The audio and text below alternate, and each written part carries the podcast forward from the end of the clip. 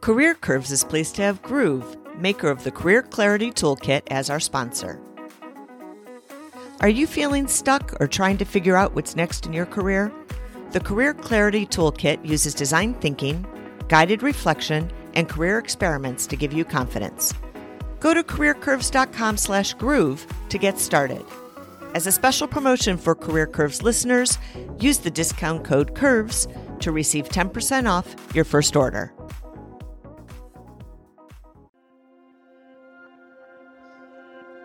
Welcome to Career Curves, where we talk to people who have interesting careers and explore how they got where they are. I'm your host, Beth Davies. On this episode, I'm talking to someone whose career is the epitome of a curvy career. Matthew Confer currently is Vice President of Strategy and Business Development at Abilitie, where they use team based simulations to help people become better leaders and make better decisions. This doesn't sound at all like what he started doing, which was finance and project management. So, how did he go from finance to leadership development? What were the steps he took? And more importantly, what did he learn about himself along the way so he could make moves that were right for him? I'm pleased to have Matt here to share his story. Let's dive in. Welcome, Matt. Thank you for having me. I'm excited to be here. To get started, let's focus on now. Tell us what you're doing now. What does it mean to do work in business and strategy development? I think half of my role is probably focused on the strategic side, which is how do we as an organization do best by our current clients? How are we seen in the market? How do we do best by our employees? What's the strategic direction of our organization. And the other half is how do we get more people in the door? How do we develop the business, which is just a fancy, fun way of basically saying sales? How do we find more organizations that are interested in working with us on the leadership simulations that we run virtually and in person all around the world. And it's probably not 50 50 every week, but I think a good way to think about it is it, it actually ends up being pretty close to 50 50 it sounds like a big job. Give me a little bit of sense for the size of the company. Like, how big of a company are you? And how big is the team that helps you get both of these important functions done? Yeah, we're an interesting organization. We're about 15 or so full time employees, and then we lean heavily on contractors who are our facilitators all around the world.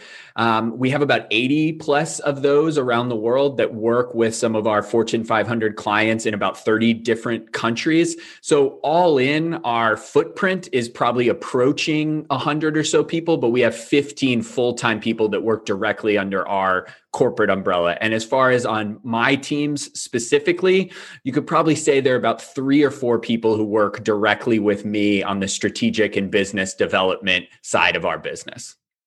So, what I want to do now is find out how you got where you are. And what we know is that careers are shaped by many different factors, oftentimes going all the way back to our childhood. So, let's go back to yours and tell me about your family and where you grew up. So I actually moved around a lot as a kid. And I think that's probably something that you'll notice from my background is, is a through line through everything. So I'll rattle through this really fast. Born in Michigan, moved to Idaho, then spent time in Missouri, then spent a bulk of my childhood in Arizona. Then the family moved to New Hampshire. And that is kind of the New England part of my life, which is high school, college, first job, grad school, and I now reside in Austin, Texas, which was about seven years ago when I was uh, working with Deloitte at the time, which was my first job out of college. I and my now wife transferred from the Boston office, the New England connection, to Austin, Texas, which is where I am now. Why did your family move so much? I always make the joke, and it's it's not really that funny, but for some reason I continue to make it. Is that it's easier when you're on the run um, from the law to continuing to move locations. It wasn't that at all. Um, my father was a radiologist, and it was moving to different hospitals, um, and then specifically the move to Austin was because as much as I love Massachusetts and Boston as a city, I am not as big of a fan of the weather on the East Coast. So I was very happy to uh, to traverse the country to head to uh, warmer pastures. I've often heard for kids that moving often like this can be challenging and be disruptive. But then I've also heard that there could be some benefits of skills that they learn that become valuable in their career or just even in life. So when you reflect for yourself on all of these moves, what did it teach you that helps you in life today? I think a lot about um, what my my mother and father told me and and one of the things that really sticks out is this refrain that they had was that the door to opportunity is a door that's marked push you kind of have to find the opportunity and I, I think part of the reason that i've been successful is i took that specific message to heart. And when you're moving to a lot of different locations, as a result, you don't know anybody. I mean, when I first moved to New Hampshire, the bulk of the individuals that I went to high school with, a, a good chunk of them had been together since kindergarten. I mean, they legitimately knew each other for a decade plus in some instances. And I was the newbie. And you really do have to force yourself to get outside of your comfortable limits, try to meet new people, get involved with activities. And I think that's something that I've taken to heart for the the rest of my life and and specifically on the professional side of things let's talk about one of the big moves we have to make as we go from childhood to adulthood, which is the move to go to college. What was that decision for you? Did you automatically know this is what I want to do? This is what I want to major in? Tell me about the decision and, and where you ended up going. So I would say no and no to both of those questions. I uh, ended up at Wheaton College, which is a, a small liberal arts university in uh, southern Massachusetts. I wanted to be a lawyer. That was the original aim. I, I think it came from uh, constantly watching Law and Order as a kid and, and, being convinced that if put in a courtroom, I could articulate an argument and would, would make just a, a super successful lawyer. I quickly found out that studying political science and uh, driving to be a lawyer was was not a good use of my skill sets, and found my way to economics. Became very interested in business which led me to pursue internships at uh, Wheaton College in the banking and finance world, which is a convoluted, somehow weird, curvy way to get to um, my first job, which was at Deloitte. But yeah, nothing about university uh, was easy or prescriptive. It, it seemed to change on a yearly basis. Do you remember what it was that told you law wasn't going to be right, political science wasn't going to be right? And that this other area might be more right? I think what I ended up finding out was that I was more interested in watching CNBC, reading the Wall Street Journal, talking to friends and other students about what was going on in the world of business than I was sitting in a classroom learning about history or political science or government or any of the, I guess I would say, prerequisites to potentially moving on to law school.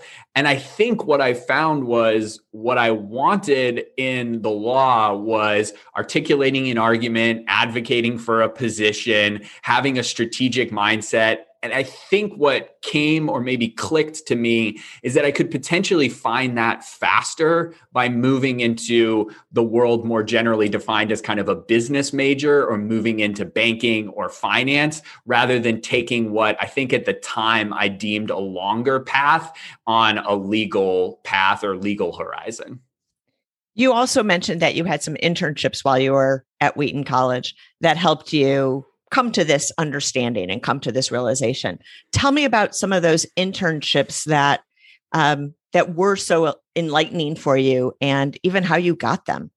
So, one thing I figured out really early on is that if you're going to a smaller university, specifically a liberal arts college, there aren't going to be a lot of major organizations that are going to be putting tables up on campus trying to convince you to join their new hire or their internship program you are legitimately going to have to find people on LinkedIn, reach out to them, send them messages in snail mail, and actually ask them for opportunities that they are not advertising on campus. So that, that's actually what I did. Uh, my freshman year, I reached out to Merrill Lynch, which was ended up being bought by Bank of America, but was a financial planning office near my hometown. And I just reached out to anybody that I could find their contact information for and said, I'm willing to basically work for free over the summer if you need help at your operation. And a financial planner in Manchester, New Hampshire, which was about 20 minutes away from my hometown, got back to me. Um, we had a call, then I met with him in person, and I spent the summer learning the financial planning business. Then, before my sophomore summer, I did the exact same thing, but I had aspirations to actually see what it was like to work in a big city. So I did the basic same prescription, but I did it for financial planners in Boston and ended up finding somebody at a large financial house in Boston who was interested and spent the summer with them learning the business from their perspective. Um, that actually was the springboard to um, convince me that I should go abroad my junior year, which was a program that my university offered in London. And it came alongside of the opportunity to get an internship abroad. That led to an internship with an investment banking group in London, which was then the springboard to when I got back to school to find my last internship, which was at Fidelity, a large investment house in the Boston area. And so everything had a little bit of a path. There was a fortuitous stepping stone that I that I went on, but it really was reaching out to people. N- nothing was really posted on a website that I clicked apply to, and uh, voila, I, I had an internship as a result. I love how this goes back to the advice from your parents about doors and how doors are open to opportunities.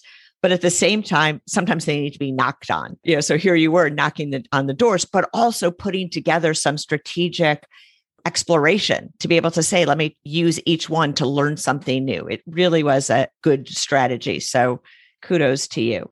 You mentioned that one of your pitches or part of your pitch was to say, I'll do it for free. Did you actually ever have to take an internship for free or did you get paid for these? So the first one I did, and I am the first person to admit that that is a very lucky position to uh, be in. I had accumulated enough savings from jobs in high school and had the support from my family to be able to say and confidently believe that I could accept a position for free. The wonderful thing was post the first opportunity that I took for free, I had built up enough skill that I could command uh, a small uh, but hourly rate to do the internships in the future. It sounds like you have skills around selling yourself. So, as you're writing these letters, as you're making these pitches to sell yourself, how do you stitch together the story of kind of where you've been and where you're going so that it becomes compelling for others? Do you have any kind of wisdom, strategies, or lessons in that?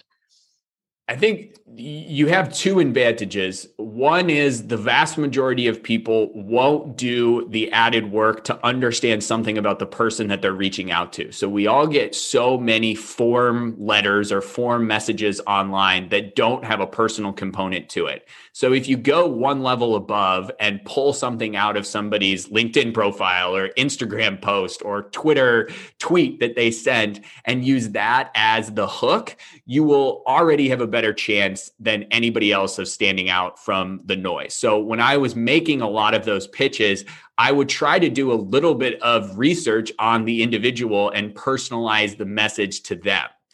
The second thing is you really have to go into it not tallying how many people say no or don't reach back out to you. I think that's where a lot of people get frustrated. It's maybe a little bit cliche, but it normally is the 10th or 11th or 99th person who gets back to you. It tends to not be the first or the second person. You get better as you go at crafting messages that people might respond back to. But I think something that that I have and people who are successful in the same in a similar vein are they're not keeping a scoreboard in their head of the amount of people who say no or who never get back to them. It's fabulous advice. So let's move post college. So it comes time to graduate. You've already mentioned that you went to work at Deloitte. Tell me about that. How did that opportunity come and what made you decide to take that opportunity?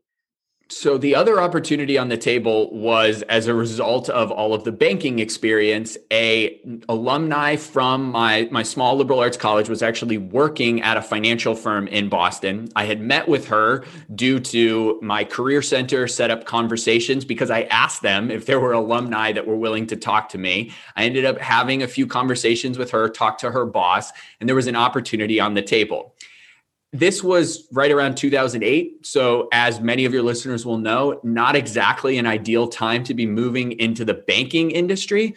So, I had a friend at another university. I was spending the weekend at that university, and their university was one where Deloitte recruited at and they were not interested in this role. But come to find out, after talking to them, I was interested in the role, and I found the person who had listed the role on their com- on their college internet, basically. And I found that person's contact information, reached out to them, and sent my resume and asked to be included in their hiring round. So when it came time for Deloitte to do their first round interviews, there were about 14 people from one university, 12 people from another university, and then me, the weird person who was from the university that they were not recruiting at. And after three stages of interviews, I, along with three other individuals, were um, offered one of the four um, positions that Deloitte was offering in their university um, recruitment class to join what was at the time called the project controller practice, which was a project management financial focused group at Deloitte. So it was kind of another one of those opportunities of it's a weird path to get there. It's a little bit of pushing around some of the barriers and it ended up being the right decision because moving into finance in 2008 probably would not have been the right decision. So I think that that definitely I took the right path there. I've heard that oftentimes people who are studying economics or finance are encouraged to go for their first job to one of these big consulting companies like Deloitte. Why do you think this kind of a career step is so strongly recommended? And do you personally, having been there, agree with it? I'll take the second question first. I do agree with it. And I think the reason is because consulting firms and large professional services firms operate like well oiled machines. And when you get into one of their new hire programs, you learn more in the first three to six months than I think you would learn at many other organizations. Additionally, if you have leadership aspirations in your future, learning how they develop leaders and learning how leaders at those organizations manage teams, I think is invaluable things that you can add to your repertoire. You will be a better leader in the future if you see how leaders of professional service firms operate. Now that I work in a much smaller firm, there are many times that I tie back what I think we should be doing or what we should be striving towards to how this well oiled machine of a professional service firm operates. So, if you have the opportunity, I think it's a great place. And some people get in and never leave. They love the organization, they love the regiment, they love that in professional services firms, you get to work with a lot of different clients, learn a lot of different things, and work with unbelievably talented people. For me, it was the perfect stepping stone to move to other opportunities at smaller and smaller firms. But before you did that, you actually made some steps within Deloitte. I think you started as a project analyst, became a project controller, to senior project controller, to manager. That actually sounds like a pretty linear career path here on Career Curves. So tell me about that. How did that even work?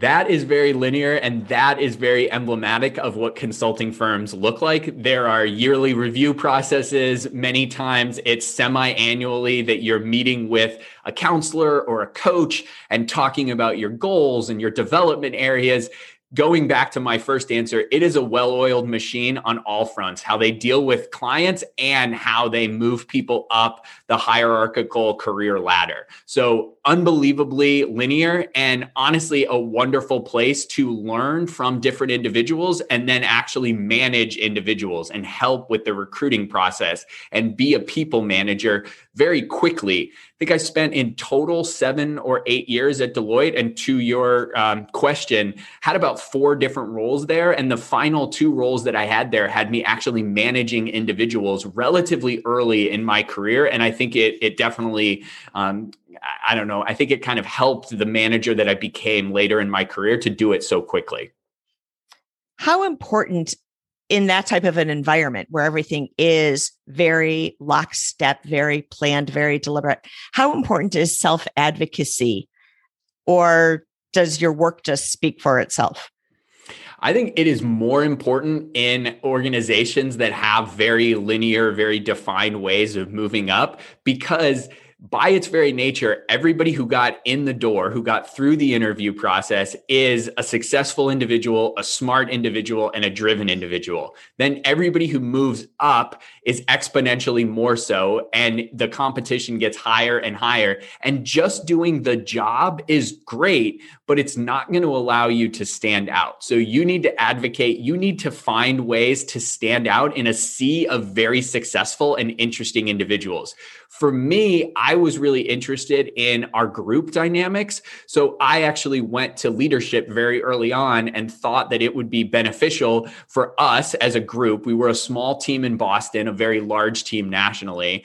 I actually advocated for running like semi annual all hands meetings and being the person who brought in guest speakers, who organized the team, who did different networking events. To me, it was a fascinating way for me to be seen in the office as somebody who was thinking strategically about where our group should go. But it also gave me face time with leaders because leaders had a desire to share what they were working on, but they didn't have as many venues to do it in our small group. So I actually became that venue, and twice a year I would help plan all hands meetings. What's so interesting about what you're saying, Matt, is that you weren't necessarily doing self advocacy or lobbying by saying, hey, look at me, consider me, and talking yourself up. You actually did it by saying, I see an opportunity, I'm going to do additional work.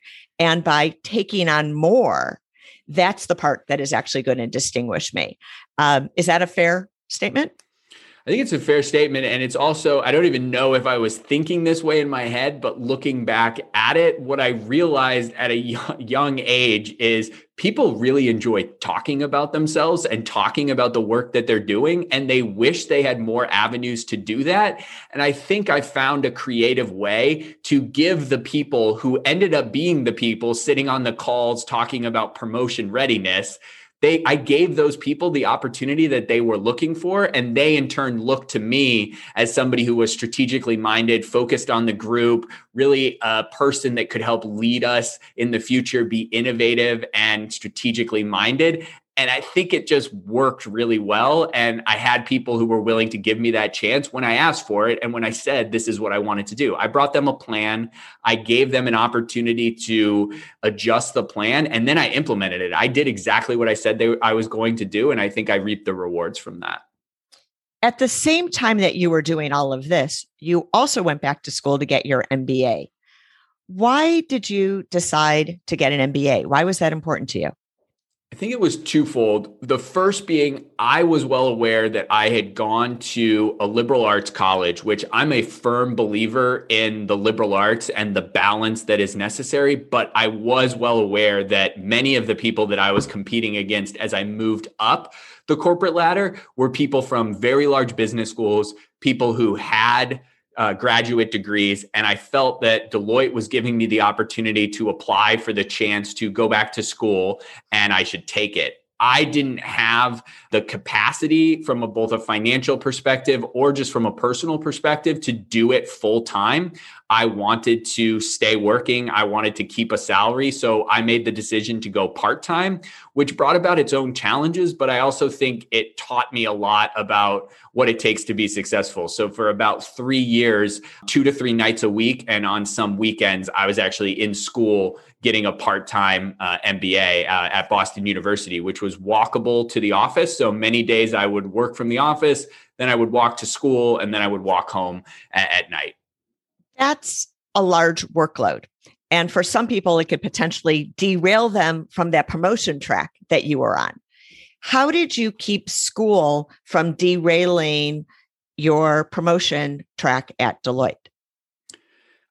I think it's actually looking back at it, one of the regrets that I have. I didn't invest as much in the networking at uh, the school as I should have. And that was, I think, what allowed me to keep on the trajectory at work. But looking back at it, if I had given up a little bit of that to spend more time networking with the individuals that I was in the MBA program with, I think it's hard for me to know what would have happened, but I actually think it was a calculus that I made that I might, if given the opportunity, go in the other direction. And I think the reason is at Deloitte, you're exposed to many different perspectives, a very diverse workforce.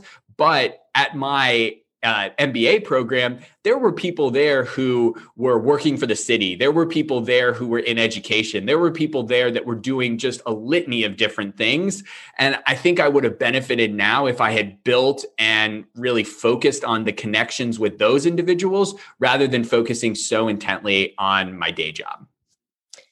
One last question for you about Deloitte and that whole experience. It's often assumed that with promotion, comes more pay, more title, and therefore more happiness. Was that true for you? So, do these things, title and pay, contribute to happiness? What's your personal lesson there? Over my the entirety of my life and my career, I think I'm a formulaic type of person. So pay and title are are great. I think it would be disingenuous to say that they're not and it's it doesn't feel good. I felt the most focused on. I kind of want to feel like I'm always moving forward. I, I want to feel like there's a trajectory that I'm on. And even if sometimes the path is a little curvy, going to a liberal arts college, trying to be a lawyer, and then deciding that banking and consulting is where you want to go is not a straight line. But it kind of felt like even though I was curving, I was moving forward. And that's what Deloitte felt to me. I think I knew that it wasn't where I was going to spend 20 or 30 years and try to ascend to be a partner at Deloitte, but I knew that I was moving forward. And the faster I moved forward or the more successfully I was in moving forward, the better that next opportunity would be. And I think that's what drove me more than the title or the compensation. So, just like you said, you didn't see yourself at Deloitte forever. And in fact, you left after eight years. Tell me about that transition. Why did you decide it was time to go and where did you go next?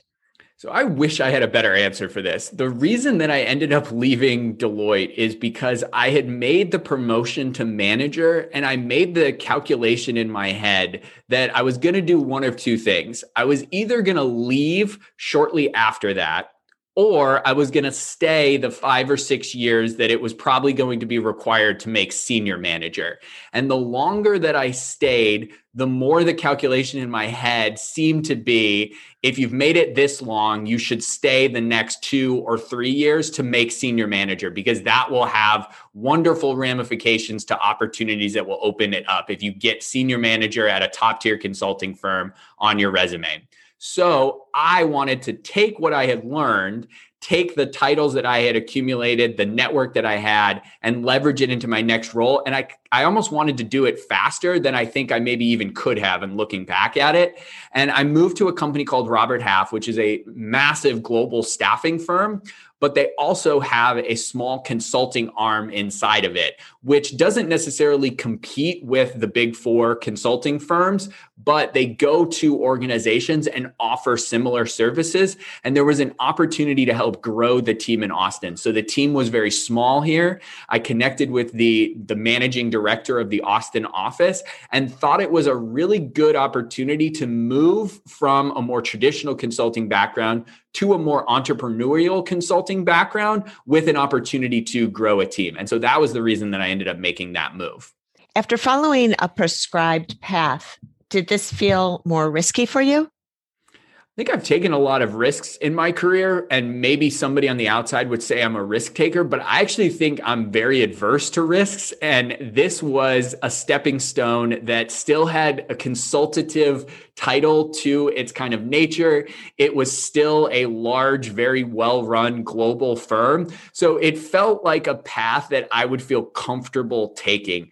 It ended up being a very short stint, and I'm sure we'll get into that. But I think in my head, the calculus that I was making was this is an opportunity that is available to me because I've been a manager at a firm like Deloitte. But this is not enough of a deviation where I feel like I'm going to be swimming or or in a boat without a paddle, and so I might as well take this and give it a chance. It was a short stint. Tell me about that. Why was this one a short stint? Help us understand this. I hate to go back to this, but I wish I had a better answer for this one too. I, what ended up happening was I had an opportunity to pitch a client in Austin on the merits and the opportunity to use our services, our consultative services to solve a problem that they had. What ended up happening was by building a relationship with somebody at that organization, they ended up offering me an opportunity to come in and do the job as an employee for that firm. So there was actually nothing wrong with Robert Half. There was nothing wrong with the opportunity that I had. I have a ton of respect for the people at that organization. It was more that an opportunity got presented to me due to the work I had done at Robert Half, and it was too good of an opportunity to pass up. And that's the next part of my career journey. This is really interesting, though, because some people might feel like it is disloyal to take an opportunity with a client when you've been doing this work for your company. How did you manage that? How did you message it back to Robert Half? How did you even come to terms with that for yourself? Tell me about that. It was the biggest thing that I worried about and the biggest thing that I com- tried to communicate to both parties. So, come to find out, the work that I ended up doing at my future job was something that Robert Half didn't offer. And it was something that I was actually uniquely positioned to do, but it wasn't in direct competition with Robert Half. So, after having conversations with both parties, we ended up coming to that conclusion. And to me, it was most important that I didn't do anything that was disingenuous to my current employer. I didn't burn any bridges at my current employer, but I did what was right for me as a professional moving forward. And the opportunity to join Kasasa was that. I ended up feeling very confident that it was the right decision and that I was able to get rid of any of the fears or trepidation that I had to make that move. And what was the role that you were moving into at Kasasa? Yeah, so it was really interesting. It was a managing director role at Kasasa, and Kasasa is a financial technology company. So if you're made it this far in the podcast, you've realized that finance is something that was in my background, but had really not been in my background for a long time at Deloitte and then at Robert Half. So Kasasa was a financial technology company that worked with community banks and credit unions to try to allow them to compete with some of the mega banks. And they had an opportunity to manage some of their relationships on the West Coast. So Kasasa works with hundreds of organizations around the country, and they had an opportunity for somebody to come in and manage the relationships with the CEOs, the CFOs, and the CMOs of their bank and community credit unions that are in their portfolio for me, I believed at the time that it was the perfect opportunity to take what really fascinated me about finance back early in my career and take the consultative approach that I had had at Deloitte and developed to get the job at Robert Half to find maybe a perfect middle ground at a firm that was much smaller than the two companies. So that's the thing that I think springboarded me to thinking this was the right decision. Kasasa was about three to 400 people, which is massively smaller than Robert Half and massively smaller than Deloitte. And I was actually very intrigued by that. In what ways did going to a smaller company meet your expectations? And in what ways did it defy your expectations?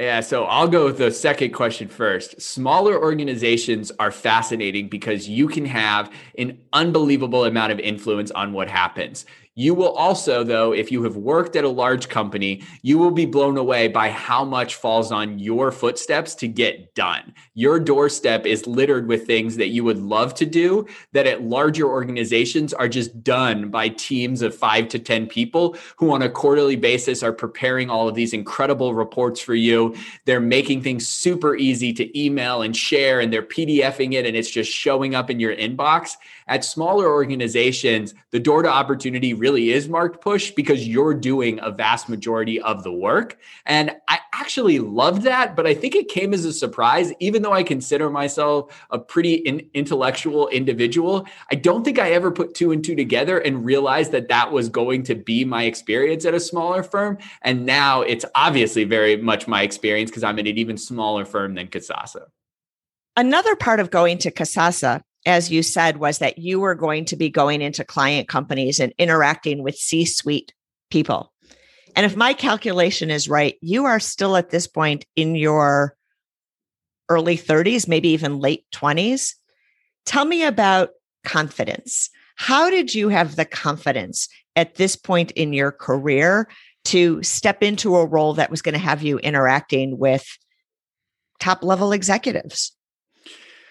I don't know where it came from to be honest. I think that part of it is you have to be willing to fail a little bit, but you have to be prepared enough that in failure, people will look at it as a learning opportunity. So if you fail in a meeting, or if you struggle, or if you lose your train of thought, but you have slides that are perfectly put together, or you have an email note that you sent before the meeting talking about an agenda of what you want to hit, or if on the call a week ago you were on top of your game game, people will give you the benefit of the doubt. The problem is if you walk into a meeting and you're not prepared and you think you can wing it, and then you don't, you will have lost credibility for the foreseeable future. So I think the biggest piece of advice is if you do the right things and you find ways to show that you're prepared, people farther in their career, people in executive roles or manager roles will give you the benefit of the doubt if you do the work and if you find ways to showcase that you did the work. So in a lot of interactions with individuals at Kasasa,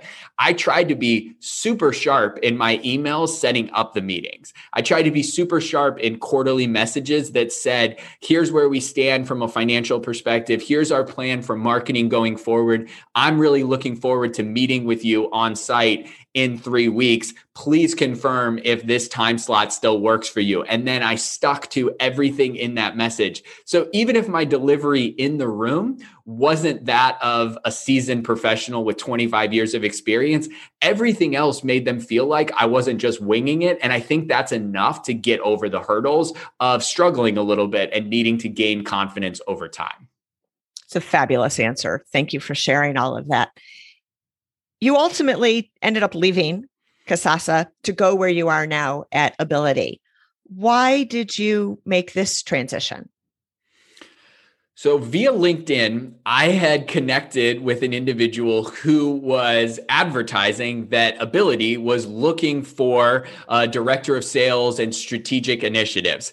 I had been in Austin now for five or six years, felt like I was somebody who was constantly on LinkedIn looking for innovative companies in Austin and trying to connect with people, meet them for coffee. I was the person that was sending, you know, 40 to 50 messages every month to interesting people trying to meet them for coffee. And I had never heard of Abilitie. And then when I dove into Abilitie online, I learned that Abilitie was working with General Electric, they were working with Southwest Airlines, they were working with some incredibly large organizations, and they were a 10 to 12 person company in Austin, and they were doing leadership development via simulations. And the part of my experience at Deloitte that I never talked about in this interview was one of the final projects that I did at Deloitte was I helped Deloitte design their learning and development curriculum for new hires. So as a new hire, I had ascended the organization and one of the last projects that I did for them was help them actually design curriculum and facilitate leadership development curriculum for new hires. And I loved it. At the time, I never thought, oh, this would be a great job to do at some point in the future. But when I came across Abilitie, it clicked in my head that, wow, this learning and development, this leadership development, training, facilitating, meeting with people about their learning needs is something that I'm really interested in. And this is a small company where I can have an outsized leadership role. That LinkedIn connection led to a conversation with the CEO, led to a meeting with the team. And four weeks after my initial conversation, I had actually put my notice in at Kasasa. And it was one of the more rash, quick decisions that I had ever made. And I haven't looked back since. How did you manage this exit with Kasasa? Because here you are the managing director, you've got this practice, it's a big role there. How did you manage that transition? Kasasa has unbelievably talented individuals. And as a small firm that was in a fast moving industry, they were constantly making adjustments to how their teams were organized. So I met with my superior. I told them that this was an opportunity that I was going to pursue. And I asked them what would be the best way to spend my last two weeks.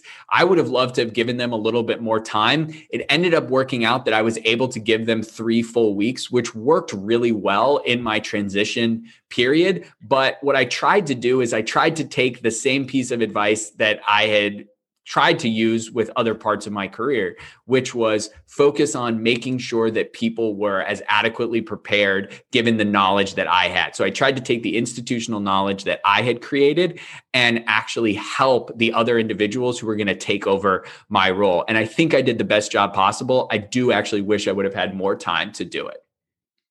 So now you're in a company that's doing leadership development, decision making, simulations, team simulations.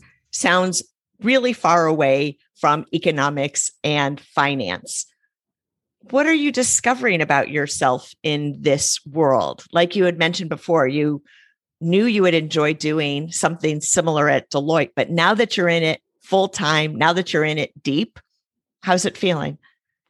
It, it felt wonderful, to be honest. I think that what I found about myself is that helping other people ascend in their career, which to me is how I define learning and development and leadership development, it's you want to give people the opportunity to ascend to the level that they want to be as a person, as a professional, as a learner. And I found that I loved it. Uh, not that I was discouraged to come to work at any of my other jobs. But for the first time, I think I was really enthralled by the work that we were doing and the impact that we were making.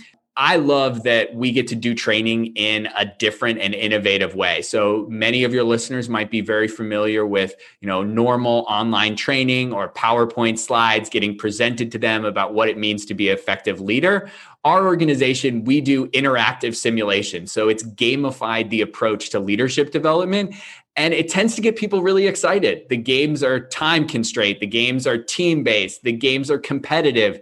And I think people relish the fact that this isn't a normal training. And I didn't realize how much I would get excited by how people get excited by our product. So we've talked quite a bit about doors being open. Sometimes doors also close. At this point, do you feel like you've closed doors on finance or closed doors on economics? Or is there a different way for us to think about those doors that you've walked through that have brought you where you are today? I believe that when we hire people or when I've hired people over my career, I'm looking for a story and a narrative much more so than I'm looking for you got these grades at this organization. So, to your question, if I decided that what I really wanted to do right now is go work for Citigroup and be back in banking and go all in for it, I would have to figure out what the narrative is for why Citigroup should be interested in me. And I believe I could get there. I could find a way to weave that together. But to me, what's most important is I'm moving myself on my narrative forward. And I don't think that finance is where I ever want to go back to.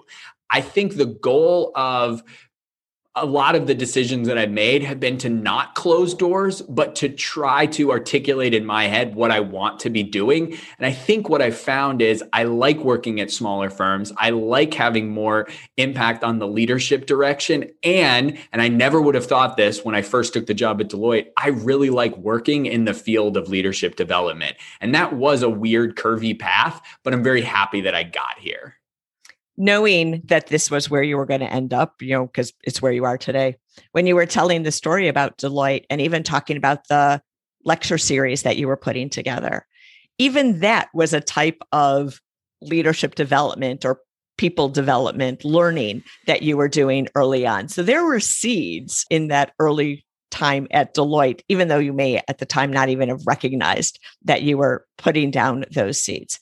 Any thoughts about where you might go next in your career? You're still young. Um, any thoughts?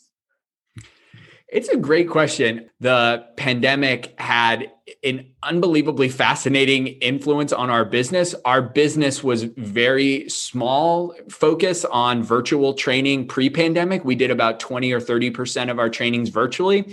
Now it's 100% of our training, and we've benefited from the fact that we had five years of experience in doing this.